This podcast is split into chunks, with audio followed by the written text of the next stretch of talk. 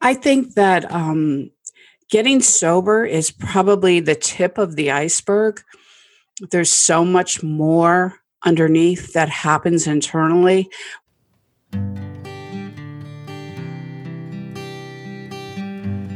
Well, hello, friends of Bill W. and other friends. You have landed on Sober Speak. My name is John M. I am an alcoholic, and we are glad you are all here, especially newcomers. Newcomers, that is, both to recovery as a whole and newcomers to this podcast. Sober Speak is a podcast about recovery centered around the 12 steps of Alcoholics Anonymous. My job here on Sober Speak is simple. My job is to provide a platform to the amazing stories of recovery all around us. Consider Sober Speak, if you will, your meeting between meetings.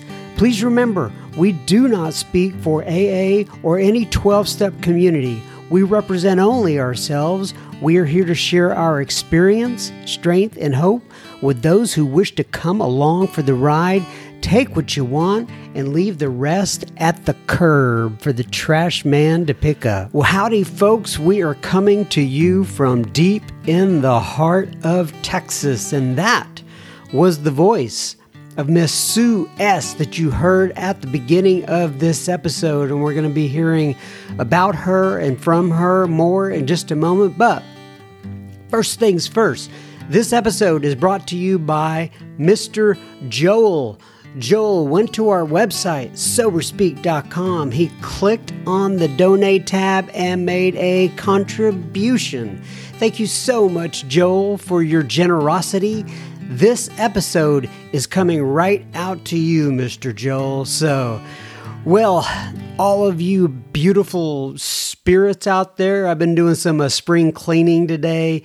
I've been spending some time with my family, and uh, I have also been listening to some uh, classic Tom Petty and the Heartbreakers on Spotify today. I was actually at a meeting earlier this week, and my friend Kim in our group knows I like Tom Petty because we were having a discussion, discussion about it because she was wearing a Tom Petty t shirt, and she suggested that I listen to him on Spotify. So I took her up on that suggestion. So, I mean, really, what more can you ask for? Spending time with your family, doing a little spring cleaning, listening to Tom Petty. I have told my children that when they die and go through those pearly gates that Tom Petty is most likely the music that will be ringing out if, when they go through those gates. Uh, I'm not sure if they're buying it, but hey, I'm just uh, going for it. And by the way, if you're not listening to Tom Petty on Spotify, the only other thing that you should be doing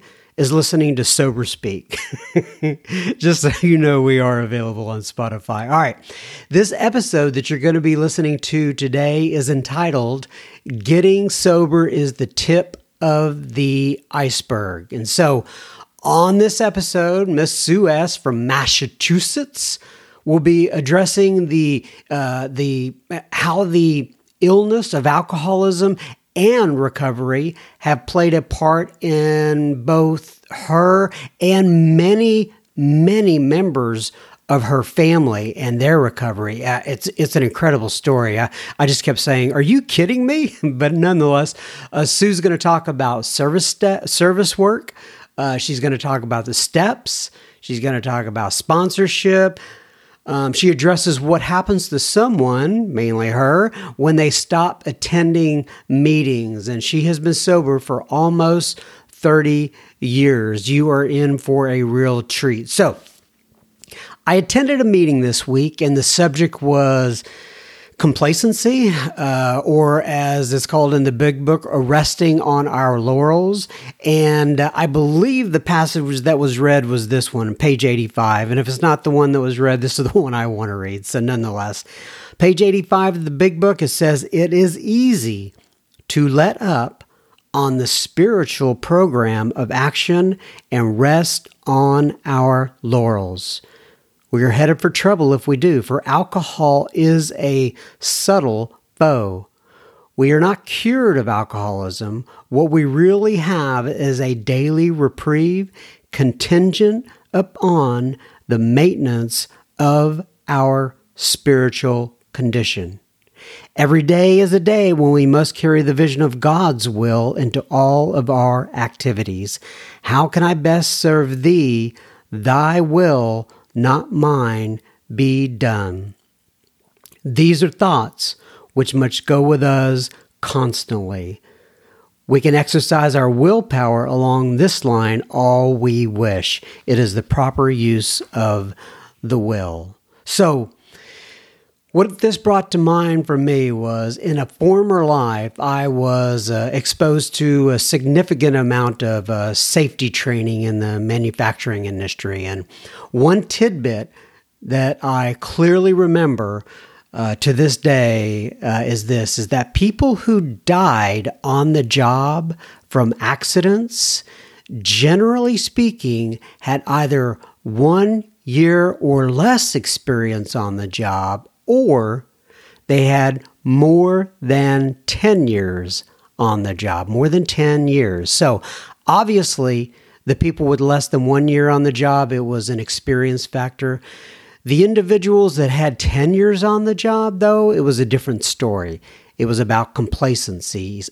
In other words, they had grown comfortable with high voltage lines and various types of other heavy machinery that they had to work with on a day to day basis. And they considered themselves to be, in some form or fashion, immune to the hazards around them because they had gotten so used to working for them, or working with them, I should say. So I've been sober now for a few 24 hours, and I have to remember that this illness called alcoholism still lives within me. It doesn't mean that I can stop attending meetings, doing service work, um, talk, talking to other alcoholics, helping other alcoholics, and all the other basics. Most of you know what the basics are. So, my question to you today is what are you doing today to maintain your spiritual condition?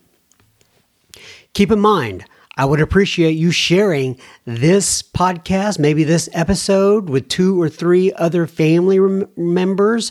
It is a great, great way to support the show. If you want to join the secret Facebook group, just send me your email address uh, to john at soberspeak.com. That's J O H N at soberspeak.com.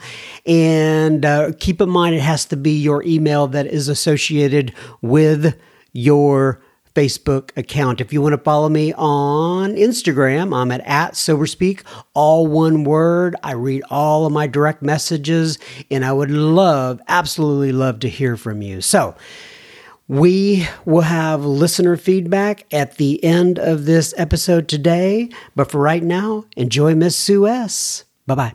Okay, everybody. So today we are sitting here with Miss Sue S. from Massachusetts, right? Did I say Massachusetts right there, Miss Sue? You did. Try spelling it. yeah.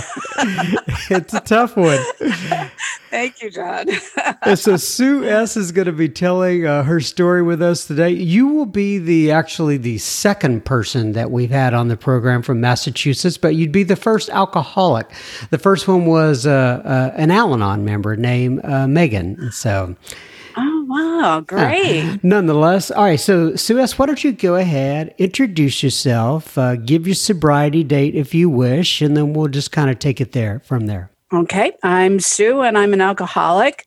Uh, my sobriety date is September 13th, 1989.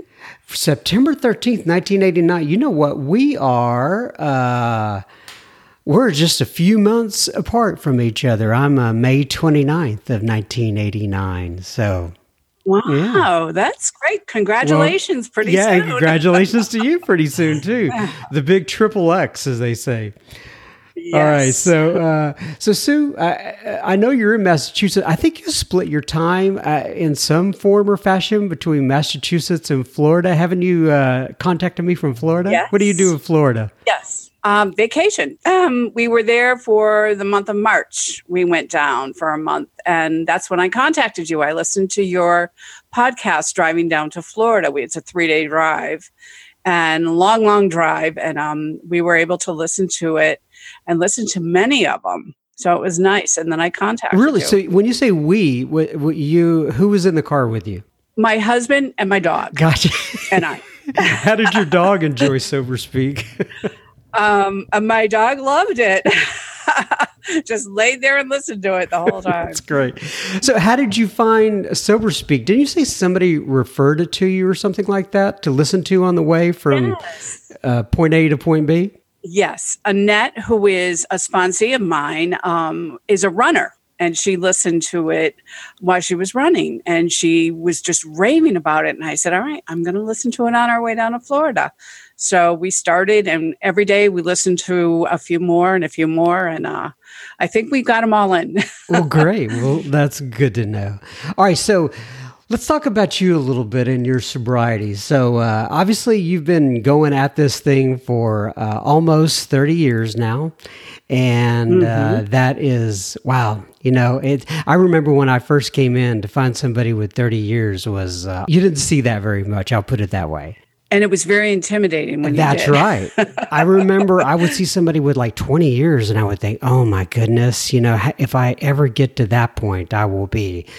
Number one, I thought I would be spiritually saved and spiritually sound, and you know I would have uh, no problems, if you will. Uh, but it didn't quite work out that way. So, uh, so you got sober in '89. Um, well, tell me a little bit about your, I guess your your growing up there. Um, what got you to that point? I'll say that. All right. I'm the youngest of four children, and all four of us are in the rooms. Really? No. All yes, four. All four of us. Yes. And I have the least amount of sobriety. So, um, really? So you have a Yes. family that all kids are 30 plus years sober. Yes. Yes. We're very fortunate because it's really unheard of that everybody gets it Yes. and stays sober. So, I'm really fortunate to have that in my Do they all live in Massachusetts? Um, no, one's in California and the other two live in Massachusetts. I have a sister near Boston and a brother that lives close by. Okay. What well that's what about your parents? Were they I, I I don't mean to jump ahead here, but were they alcoholics? Um, my first memory of alcohol is my uncle, who was a um, binge drinker, and he drank. Uh, he would go on week, two week binges, and then sober up for a while and do well. And when I was little, I always saw him doing that. He was one of the first ones in the area to go on Antabuse. Um, so to me, that was what an alcoholic was. My father was a daily drinker. My father drank every day. He had he switched from scotch to vodka. He went to all different things, and um, but I never really saw my father drunk. So I never attributed him to being an alcoholic. It was really what I saw with my uncle. Very interesting. So did anybody else in your program in your family ever find Alcoholics Anonymous by chance? Yes, everyone. I mean besides your brothers and sisters, but your your parents? No, I have cousins that have. I have cousins that are sober. I have um, children. one of them is sober. Really? And has been sober for 10 years. Yes. One of my sons. Wow. So when you all get together for like holidays and such like that, I I mean, do you talk about AA very much? Is it uh Oh, it's a huge part of our life. Yes, it's a it's a really big part of our life. Um, I think that it's been harder for those that stayed drinking or doing drugs to be around us because um, my sisters and I all married somebody in the fellowship. Also. Really? So our husbands are all really? too. Yes. That is fantastic. So, and all Yeah. So we have. Yeah, we have all of them are. do all of the husbands have long-term sobriety as well for the most part or really? Yes. Yes. Yep. My husband has um, 26 years, and my brother in law has 30 something years. He's up in the 30s, 35, 36. Um, and my other brother in law is probably in his 20 years, somewhere around Wow, there. that is very wild. So, yeah, so I guess all the uh, the the cousins and the nephews and the nieces get to hear all this talk all the time, so they're going to know it's there if they need it. They know. they definitely know. And they know they can't do it around us either. as they know what we're going to say. right. Okay, so let's go back a little bit in time then. So you are um, uh, out there, you're you're growing up in this particular family, and at some point, I'm assuming it entered into your mind that this is not normal the way I drink. Uh, can you take me through some of the early days a little bit? Sure. Um, I think growing up, I always felt that I was different. I always knew there was something different about me. I never felt um, like I belonged anywhere. I never felt that I fit in. I would go to school and I never, I had lots of friends and I was very popular, but I never felt like I fit into life and in general.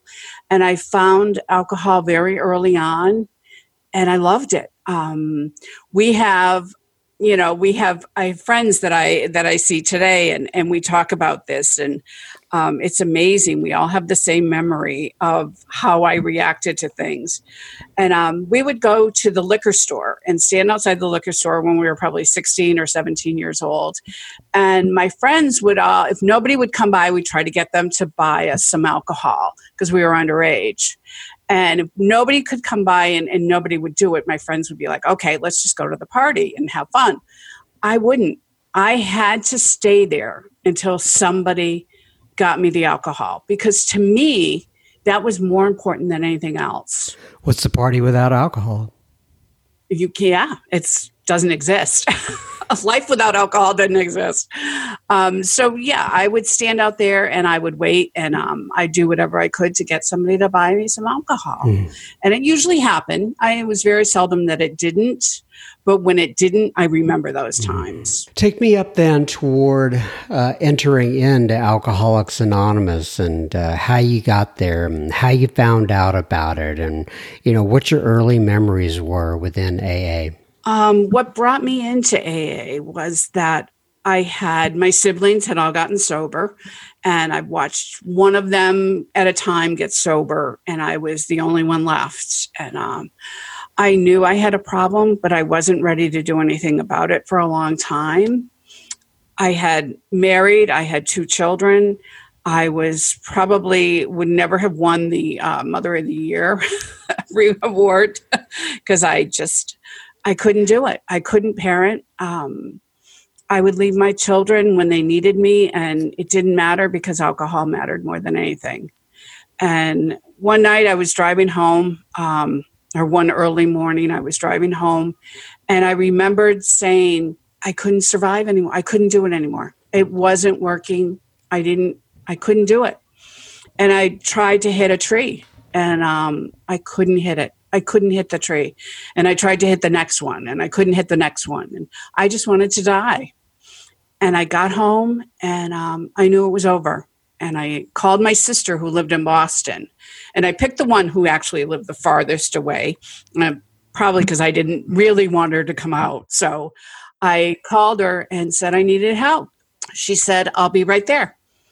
And she got in her car and she came out and then my other sister came over and my brother-in-law came over and they said uh, we'll bring you. We'll, we'll get you into detox. And i was so afraid but i knew i couldn't go on. I knew i wanted to die and i couldn't do it. Um, my brother-in-law said to me don't worry. Detox will be fine. I've done it many times. And I'm thinking, oh my God, I got to keep going back. How many times do I have to go back to this place? And, um, you know, I pictured detox in my mind as a young woman that I was unique, that it was all old men, and that I was the only young person in the world who had gotten this bad. Um, I really thought it would be old men in there. And um, I went into detox, and of course, it was all young people like me. there were a couple older people, but most of them were my age. And I was able to uh, hear it and really listen and listen to the speakers that came in.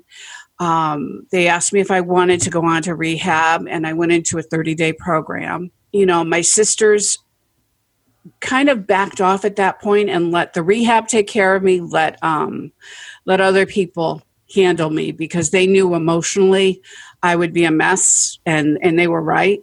Um, I'm glad they did that.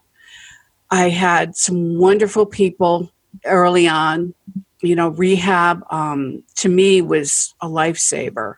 I'm so glad that that was in my life. That's great. You know, I mean, you hear some people knock rehab and, um, you know, saying they didn't get much out of it. But there are a lot of people who like it too uh, and love it even. Uh, but in your case, it was a, it looked like to be a lifesaver and exactly what you needed at that time. It was absolutely a lifesaver. Absolutely they were um, they were wonderful to me. They helped me. They they taught me the steps to take when I got out. I had two young children. Um, at the time, I was married to a man who drank daily, and I was afraid. I was afraid to go back to that.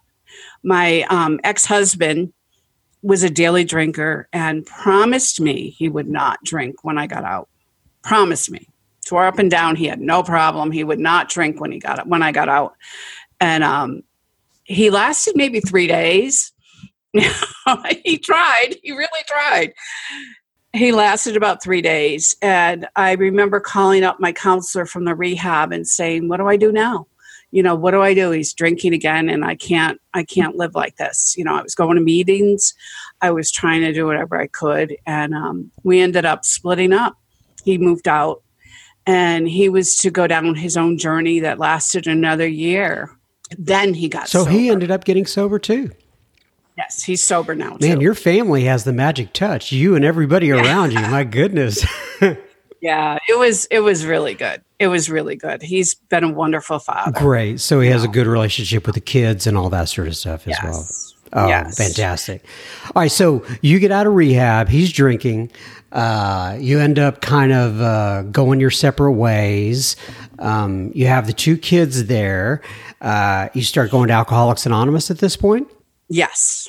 I started going to meetings. And honestly, I didn't. Um, I didn't know what I would do because now I'm a single parent. I have two children. So I happened to bring my children with me to meetings and they would have their skateboards and they were they were about 10 and 12 at the time and would ride their skateboards out in the parking lot and um, they were really good. They were really good. Um, they would come in and listen a little while, and then go back out. And they they met the people, and you know, I got a sponsor. I started following all the directions, um, or most of them at the time. My original sobriety date was April thirteenth of um, nineteen eighty nine. So that would have been my original. I had one night of a relapse, and that's September 12th. So that brought it to September 12th, 1989. Was that scary when you went out that night? No, I I preached to everybody about AA. really? During your relapse, huh? Oh, during my relapse. Uh, was that was incredible. I couldn't believe I did that. Yeah. Then I knew I was done. I couldn't go back.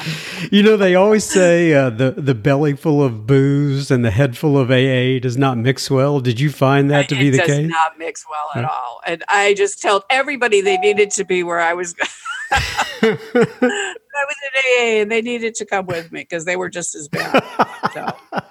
All right, so you went out, did a little preaching for a night, and then you got I back did. up on the train again, right, and started uh, heading down the right path, so I, to speak. I did. I went back to meetings, and um, the woman who became my sponsor that day um, told me there was one suggestion I probably hadn't followed, and you know I might want to think about what it was. And I didn't have a sponsor, so I did get a, a sponsor. I had a woman before that that I didn't use. You know, the um, the sponsor that you never call right. in name only. one of those.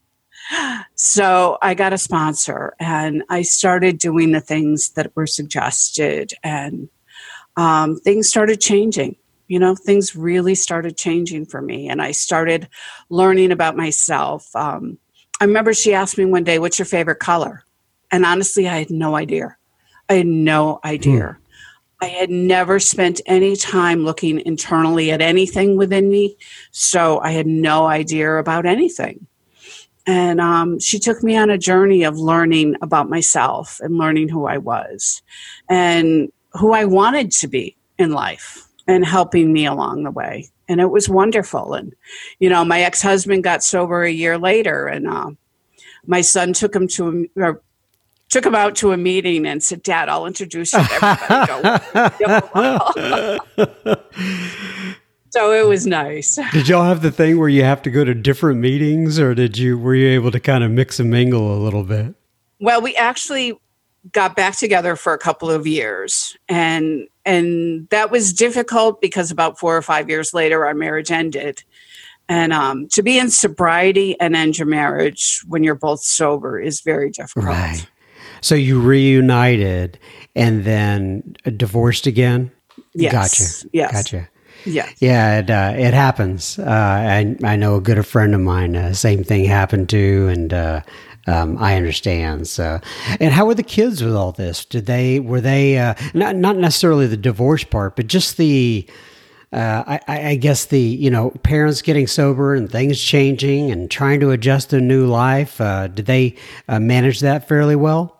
No, they didn't. Um, that was when both my sons started using drugs, drinking, and the problems began with them. And that lasted many, many years. Um, many, many years. One of my sons was a chronic relapser, in and out of rehabs, detox, um, many years.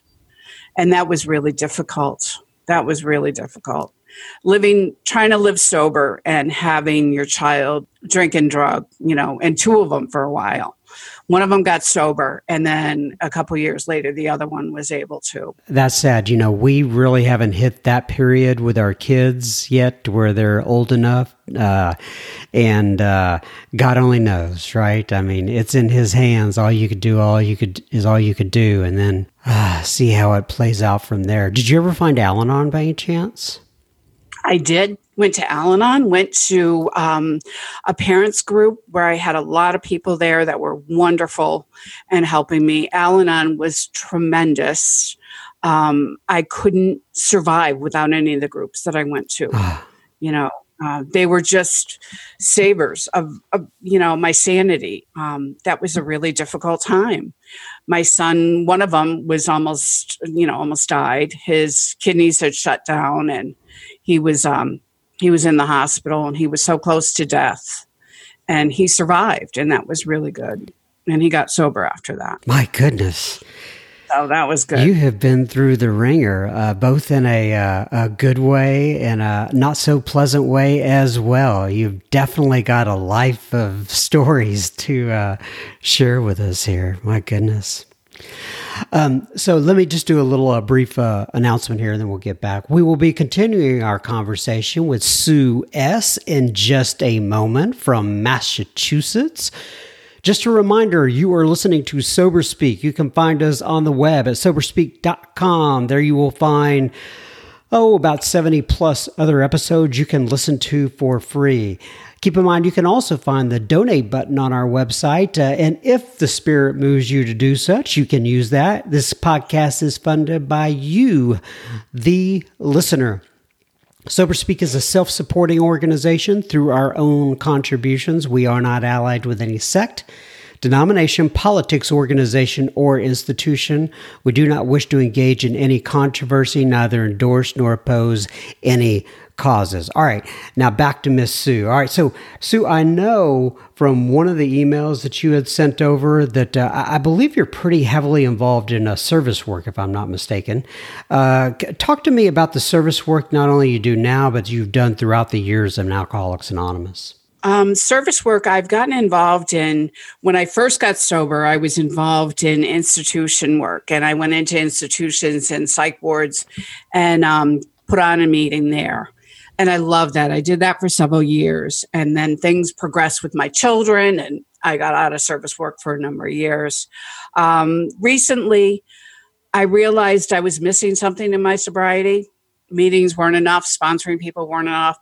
And it was suggested that service work would be something that I should get back involved with. And uh, I became involved in cooperation with the professional community, which is CPC, and it's an organization. We go in to talk with doctors, lawyers, um, nurses. We do nursing students, any professional that would work with individuals with um, alcoholism. And didn't you mention something about uh, an, an, archivist? Are you involved in the archiving work? Currently, I'm the co chair of archives. Um, you rotate. So, for two years, I did cooperation with the professional community. Currently, I am um, on the archives committee. I'm the co chair of the archives committee. And if you don't right, know what that yeah. is, why don't you explain what an archives committee is for those who may okay. not know? Um, we have we work with an archivist, um, which is a woman. In our case, a woman in our group that carries and handles all the information about AA, about our groups, any group in the area, our area information. So, groups' histories, when groups started, when groups folded. Um, we keep any old pamphlets, um, any meeting lists that may be really old, anything that would be the history of AA in the area or on the um, you know global level. And is that kept differently than it was uh, previously? In other words there's so much digital information nowadays. I'm assuming they store some of this digitally and also keep the physical copies. Do you have any idea we have both yes yes and currently aa is in the process of doing a whole um, website where all this information will be available that will be able to connect globally and on a local level. That's great. So all information will be in That's fantastic. And it is so important to preserve that history. Now I know not everybody is going to be interested in that and and dive right into it, but there are some people who really, really love the history of AA. They want to know where it got started. They want to know why we do the things we do, uh, where the traditions come from. Uh, you know, even here locally in uh, Texas, you know, what I, I recently listened to a uh, a tape that really walked through the uh, the history of Alcoholics Anonymous, uh, and they had a kind of a Texas spin on it, like where the Dallas meeting started and where the Houston meeting started, and what people were, you know which people started that and what their names were and everything that they had to go through just to get that started. I mean, nowadays we email, right? They would have to be sending these letters to general services offices in New York, going back and forth and waiting days and days for people to respond. And uh, really, they were just kind of doing it on their own out of the goodness of their heart. And it's just, it's incredible to hear all that uh, history. It is. It's nice. And we are also able to, if a group has an anniversary, we bring the boards, the history mm, boards, yeah. we'll bring them to the meeting. So if anyone in our area has an anniversary, we'll bring the boards and and they can put them on display. Yeah, I've seen those before at conferences. They're a good uh, uh, visual reminder. You know, people could just look up and go, "Oh, that's where this came from." You know, this is where we we came from, and you get to see the people who started this and the folks sitting around and uh, uh creating the traditions, and uh, it, it's just it really kind of lights my fire a little bit. It is. It's very interesting. And, you know, rotating from one service commitment to another is really nice. So, my next one, who knows what that'll hold, but um, I'm open. We're usually assigned in another two years, I'll be assigned another committee if I choose to continue on. So it'll be nice. So for people listening in who, if, if they'd want to get involved in that type of service work, how would they go about finding the proper people to get them connected, so to speak? Usually either going through the um, intergroup office you can find out who your area chair is or um, who would be the one you would get in touch with. The groups usually assign someone to that committee and and when and where's usually have the listing of when those groups meet where they meet and you can go to those. Super. All right. So you've been sober for quite a long time, as we've discussed already. And have you always, I, I guess, consistently gone to meetings throughout your sobriety? No, I haven't. And that's probably a really important thing to talk about. Um, I my husband was really sick a few years ago, and I stopped going to meetings for a couple of years, thinking I was okay. I've been sober a long time. I can do this. I've got it. And I was okay for a while. I think one of the things we get from meetings is we grow spiritually and we grow where we feel like we're stronger and emotionally and we can handle it. When you stop going to meetings, I think you start to deplete all of that and emotionally and, and spiritually it gets depleted. And it took a couple of years for me to be depleted but eventually i became um, empty totally empty. I had no more spirituality left. I had um, i wasn't happy. I wasn't happy at all. And i think that um, that really told me and, and my husband i want to say strongly suggested because it was a very strong re- suggestion that i go back to meetings. And um, i did. And the minute i walked in i knew what i had been missing. So he was the sick one. Was he going to meetings still? No he wasn't able to. My husband had um, hepatitis c from his years of using drugs and um, had gone through all the treatments, was un- unresponsive to any of the treatments, and needed a transplant. Um, before you need a transplant, you're usually very, very sick, and it's a progressive thing. You get very sick, and you get what they call um, encephalopathy, which is um, toxins on the brain. Mm. So he would have seizures. He um, he would be forgetful. It's almost like somebody with Alzheimer's so I had to have he had to have care 24 hours a day. He had to have somebody with him all the time. And that's what kind of started the stopping me from going to meetings. You know, when when the care became more and more, my time um, was filled up more and more with taking care of him. Um, he ended up finally in 2012 just took a nosedive and his kidney shut down and his liver shut down and um, we rushed him to Boston to a hospital in Burlington, Lahey Clinic, which is um, one of the renowned clinics and hospitals for transplants. And he was able to uh, have the transplant that saved him. Oh, really? So how is his health today? Is he doing better? He's great. He's probably healthier than I am. great. He's great. Wow. Um, but he was he was probably you know another hour or two, and he would not have survived. Wow it was that close. It was that close. He was in a coma. It was really bad. And I had such wonderful support. And I, you know, and I, I realized that I just needed people and I needed the prayers. And that depleted a lot of my, you know, emotionally, my spirituality was going through that, you know. Um, it was a really tough time.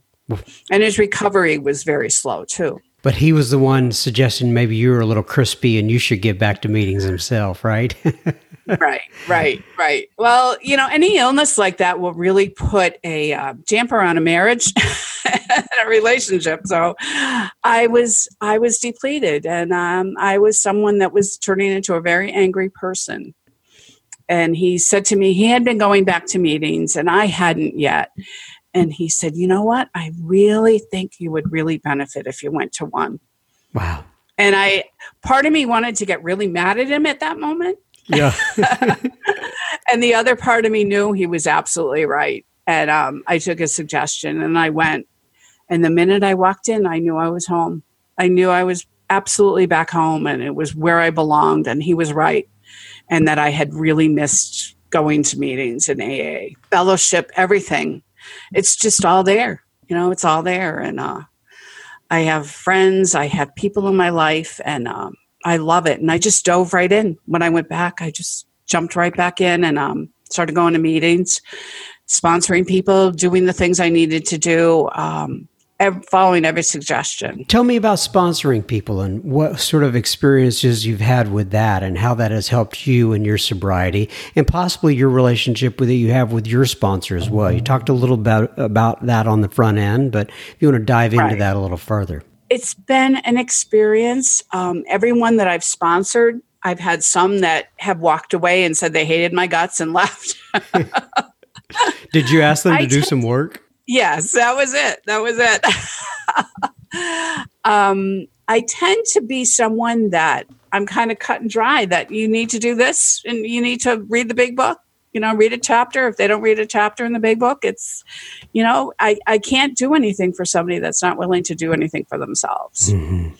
And, and then I have some that are just wonderful and, do all the work and just sponsor other people. And it's wonderful to see it because you need to have that in your life to be able to check who you are and know that you're on the right path too. You know, I always need direction and I need to give direction. Um, my sponsor once said to me, You can't always be the teacher, you have to be the student.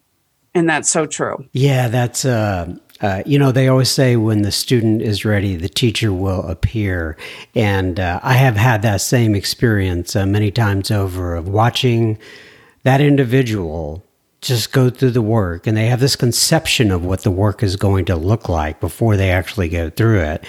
And they start doing the work and they go through it and then things change and it's different than they thought it was going to be and you get to watch the light come on and it is it still never gets old um, and you know i absolutely love it I do too. And it's, you know, we're, our group is dealing with um, someone in our group that died this week, you know, from an overdose. And that's really painful because it's, it's something that's really big here right now. Um, I think it is all over the country. And I probably once a month, I hear about somebody that I know that's died, and um, it's just really difficult. So when people really listen and get it, you just it feels so good to know that you know one more person maybe is going to live. All right so we've talked about several things. I've really enjoyed this. Is there anything that you want to add before we wrap up. Anything major that we may have missed that you want to make sure the uh, sober speak audience knows? And so i just asked a question but i'm going to stop and i'm going to re-ask it another way. There's a lot of people out here who listen who are people that I call sober curious, or they are uh, uh, they're they're on the fence with what sobriety is about. Um, and uh, there are also others that are listening that are struggling to get sober. They know they want to, but they're struggling with it. What sort of uh, experience can you share with those folks that may be helpful for them in their lives? I think that um, getting sober is probably the tip of the iceberg.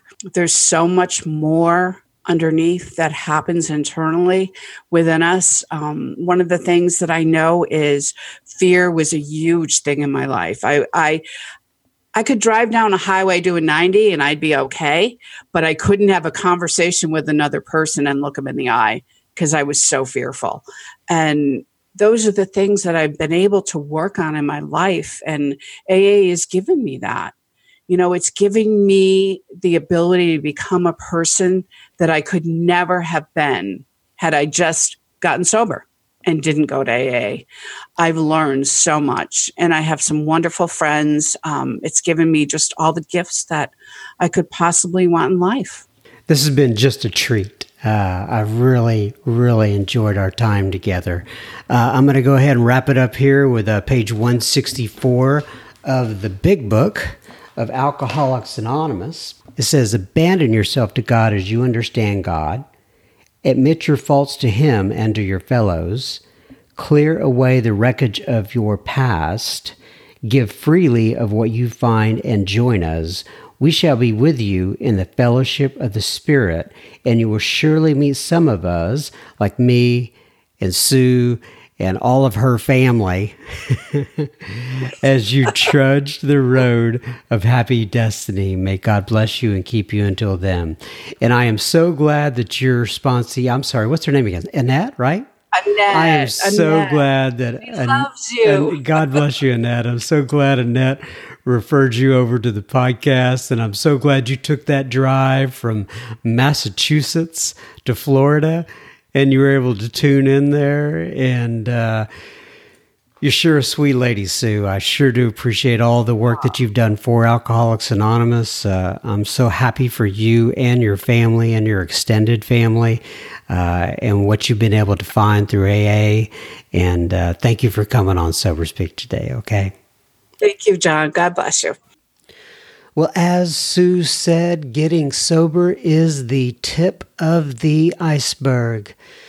What'd you think about Sue? I would love to hear your thoughts and comments. I'm at John, J O H N, at Soberspeak.com. You can email me about Sue or any of the other speakers that we have, and I am more than happy to pass along comments and or feedback. All right, now on to some listener feedback. Gary P writes in and he says, John, I am a new listener and I have 105 days sober.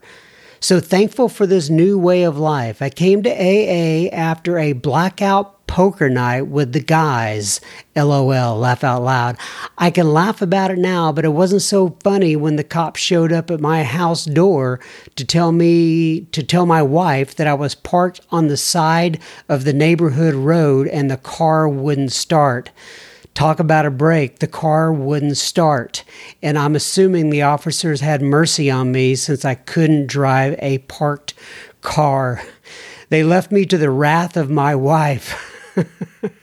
who was so sick of the recurring episodes. I wasn't a daily drinker, more like four to five times a year. I just never in my life have been able to have, quote, just one, unquote, more like 10 or 12, or until the lights go off in my head. I had tried to quit on my own strength for probably a hundred times over 30 years. I was good at quitting, not so much as staying quit. I am now 52. So grateful to have learned in my first week of AA that I don't need to fight this thing on my own. My relationship with God, with the God of my understanding, has been enhanced exponentially by AA and the companionship of my fellow AA members in my home group. That has absolutely been the missing link in having a sober life.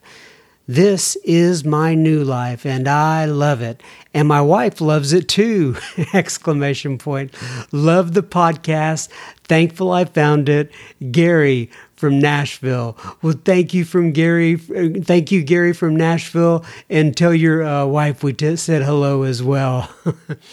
John K writes in, and this is a little bit of a longer one, but I thought this was worth reading in its entirety. And he says, "Hi, John."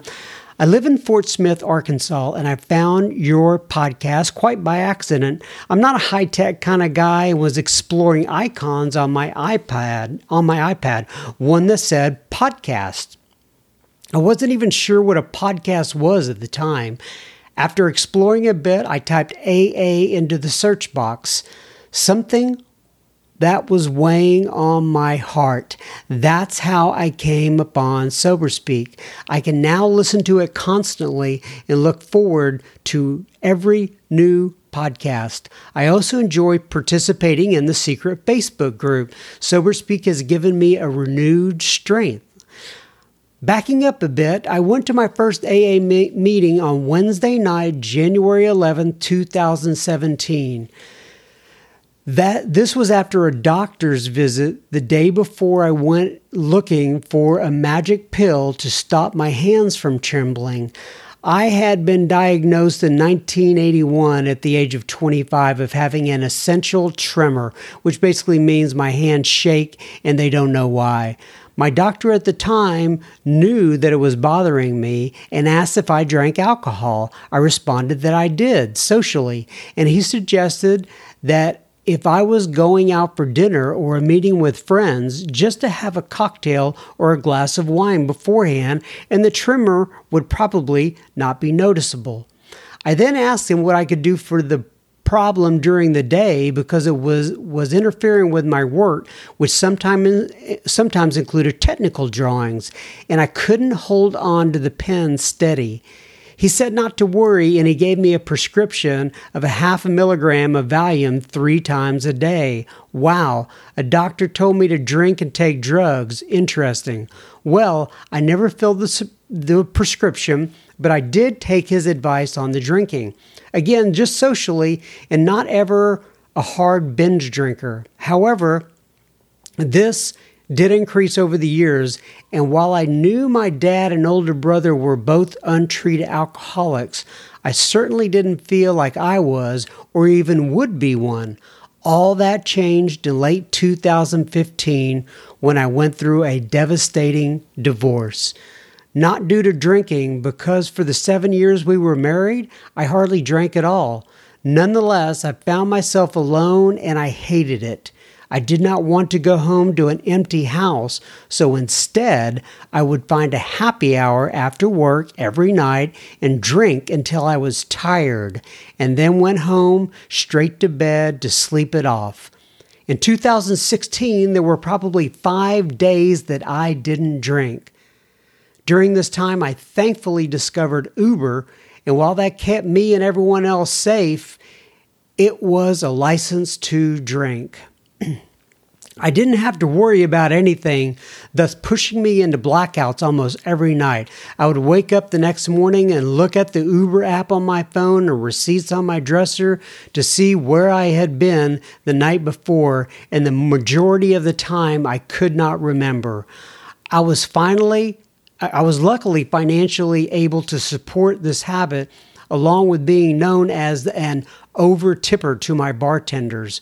I would get daily text messages from cute young bartenders letting me know they were working and asking me to stop by. I was very popular, right? Question mark. It's funny because I knew all along these ladies weren't quote my friend unquote, but only an ends to a mean means, but I was okay with it and because it satisfied my loneliness. Thinking about my tremor and, and that had it increased terribly into the point of obviousness to everyone, I made an appointment with my primary care physician in hopes of getting that Valium prescription once again. Fortunately, my doctor was a recovering alcoholic, and after hearing just a little bit of my recent history, left the examining room for a minute only to return with a copy of the Big Book. He told me his story and invited me to a meeting the following night, which I was very reluctant to attend.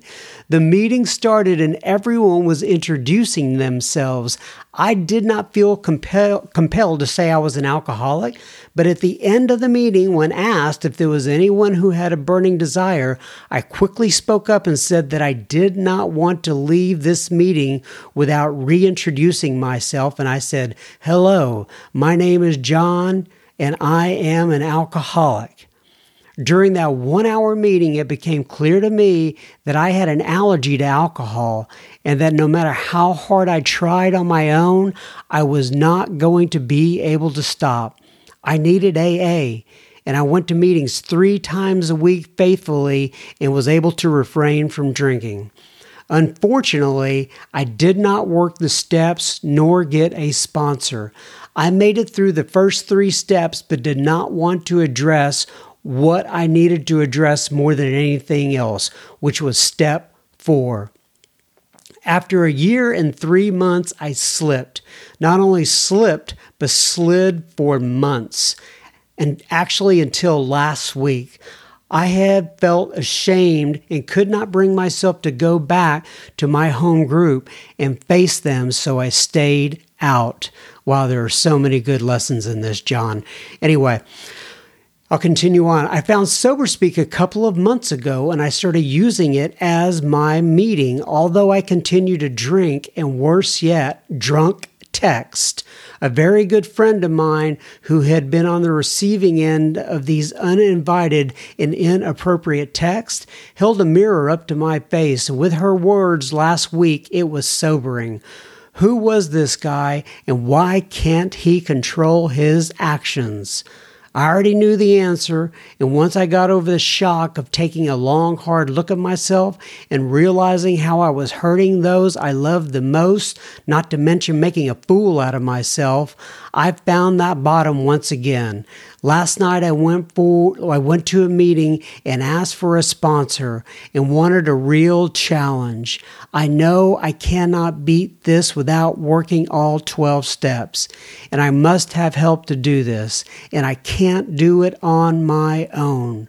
I also found there was no shame in asking for a sponsor and admitting to another bunch of drunks that I continue to be powerless over alcohol. Today begins a whole new day for me. My prayer and desire is one day at a time. I believe in my heart I will succeed because it is God's will in my life, and I'm surrounded by a bunch of willing people to help me. I could write on and on about the past few years, the good and the bad, but I'll close with this. Your podcast, Sober Speak, gets the credit for getting me back in the rooms and a new self dedication to being a better person. Well, sober speak that is, and a very dear friend that shouldn't have to put up with somebody like me, but through God's love and grace, she has. Thank you, John M., for all you do and all the time you invest in keeping guys like me sober. You're a gift from God, and I appreciate you. Keep it up, John K. And by the way, I now have a new sponsor. He wrote that as an update a couple days later. Oh my goodness, John. Gosh, that doctor who actually 12 stepped you. Uh, wow. I, I, wish that we could come across that more and more often. Uh, the lady friend of yours who put up with your drunk texting and was able to come confront you. God bless her. And I'm so, so, uh, so privileged that us here on Sober Speak have been able to be a small, small part of your recovery. God bless you, John K. Uh, keep me posted. All right. Eileen writes lean to the left, I lean to the right. I'm so sorry, Eileen. I had to do that. I'm sure you've heard that about a billion times in your life. Nonetheless, she says, Good morning, John. I live in New Jersey she doesn't spell it like that, but I just say it like that. Nonetheless, tell the Sopranos I said hello. Oh, I'm sorry. I don't know why I'm going off on your particular uh, listener feedback here. I'm sorry, Eileen. Anyway, I'm a recovering compulsive overeater, and I'm lucky to have found out about your website and podcast through a Facebook group I'm on for overeaters. Very grateful to have been shown this path. For me, I really enjoy the speakers who have issues with food, but the message of all the speakers all the speakers have to share is so helpful. Thank you for your service, Eileen W. Well, thank you, Eileen, for writing in. We've had a lot of people from the OA group and just people who work the steps uh, uh, for their food addictions writing in lately, and I'm so thankful that we can that we can provide a perspective on the 12 steps. And like I said all the time, and like I said at the beginning of this podcast, is that we are based on the 12 steps of Alcoholics Anonymous. And I'm glad that obviously it's just not alcoholics who use this. And I'm so glad that you have found a solution and uh, uh, you're, you're able to listen in with us. And, and I do plan on having more Overeaters Anonymous uh, stories as we move along. Uh, it's just a matter of uh, time and effort and getting the right people. But thank you, Eileen, for writing in. Ryan writes in, he says, I am out of Denver, Colorado. Currently, I am two weeks sober, and this is the first time I'm going through a 12 step program. Great, Ryan. I have taken two to three months breaks every year to quote, prove, unquote, that I could do it but I always knew I would drink again at a New Year's Eve party eventually. I always thought that if I could make it off a few months that I'd be fine, but my body ended up telling me otherwise. After becoming dependent upon alcohol for sleep and having major stomach issues, I had to check myself and do a detox um, and start with the big book, along with Russell Brand's book, Recovery, that was a comical companion to read along the big book. Anyway, I'm grateful to be following the program and looking forward to what changes my mind, body, and spirit. Ryan, that's great, Ryan. Well, happy congratulations on your uh, two weeks, and I'm uh, really glad to hear that. Okay, last and not last but not least, as they say, Sarah writes in on Instagram. Really short and succinct, but she says, Love, love, love the podcast and a big thumbs up and a big smiley face. And I said to Sarah, Love, love, love the feedback from people like you. It is what fills my tank. It what's and it's what keeps me going. It's what keeps my battery charged. Anyway, God bless you all, and we shall see you next week. Love you. Bye bye.